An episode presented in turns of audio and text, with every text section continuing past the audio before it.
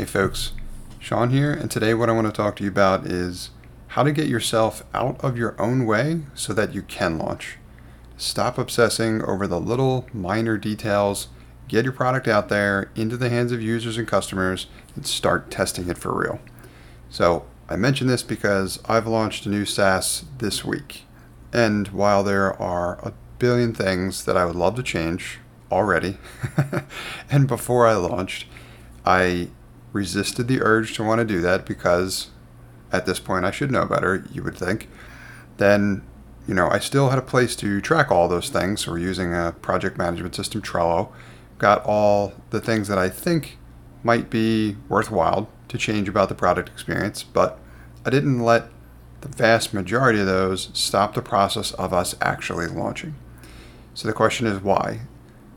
The reason for this is because it's very easy to get caught in this as a trap. This is like the perfectionist trap, as I typically refer to it, as in my product experience is never ready. It has to be perfect, has to be tested a billion times, has to throw zero errors or has the potential to throw zero errors. Nothing needs to be wrong with this thing by the time that I launch. Now, I get it. If you've been here, I've been here too, and it is still something you always have to do your best to try to keep in check. Having said that, anything that goes beyond what I typically call launching at seventy-five percent, like we always ship at seventy-five percent, is to try to avoid falling into this trap, because you can be stuck here forever. As in, perfecting your product is not really a thing that's even theoretically possible in my mind. So you can continually be adding features and making tweaks and changing the user experience indefinitely. And that what that's going to mean is that you never launch your product, you never get feedback, and you're unable to move past that step. So having done that this week with a recent product that I launched, I'm going to share with you what happened. Probably relatively obviously, some things broke, right? But we didn't panic. What did we do? We triaged it, we figured out what wasn't working, and we fixed it. That was literally all that happened. But the good news is that we launched and we figured out what was broken, and some of that stuff that was broken, past the testing that we had already done, we probably wouldn't have caught it had we not launched the product. So ultimately, we got to where we wanted to go faster because we launched sooner. So I'm always an advocate for launching sooner than you feel comfortable.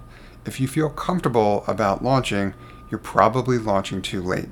And I want you to leverage these strategies and keep these things in the back of your mind when you're thinking about launching your product, because you can get stuck in these traps, you can get stuck in these loops forever. Ultimately, all that matters is you're going to pay attention, you're going to learn things, and you're going to figure out it isn't perfect. It's not expected to be. It's never going to be.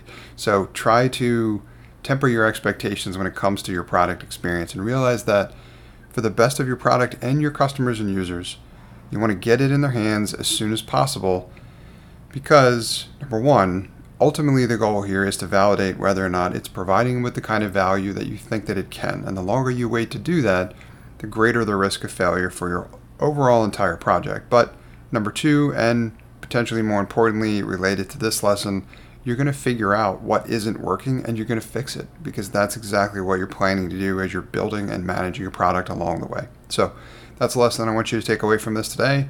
I've done it myself. It's an easy trap to fall into, but don't let yourself fall into it. Just think through methodically the fact that you want to get your product out there and in the hands of customers so you can start performing validation, and the fact that you're going to pay attention and the stuff that you find, you're going to fix. Hey folks, Sean here, and thanks for listening to this episode. I hope you got a ton of value out of it. If you did, I'd encourage you to also sign up for my free five-day email course about launching a profitable B two B SaaS application for less than seven hundred fifty dollars. If you'd like to sign up for that course, you can do so at nxtstep.io forward slash B2B SaaS.